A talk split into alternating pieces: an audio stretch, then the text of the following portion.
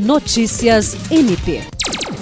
O Ministério Público do Estado do Acre, por intermédio da Promotoria de Justiça Acumulativa de Acrelândia, expediu recomendação ao município de Acrelândia para que não se realize os processos seletivos simplificados para a contratação de servidores temporários para cargos de nível médio e superior previstos nos editais 01/2021 e 02/2021, publicados no dia 1 de junho no Diário Oficial do Estado do Acre. A recomendação assinada pelo promotor de justiça Vanderlei Batista Cerqueira dispõe sobre a necessidade de observância das normas constitucionais e legais por parte do município nos procedimentos de contratação de servidores públicos e tem por objetivo evitar a contratação irregular de servidores para o exercício de funções permanentes, sem a realização do devido concurso público.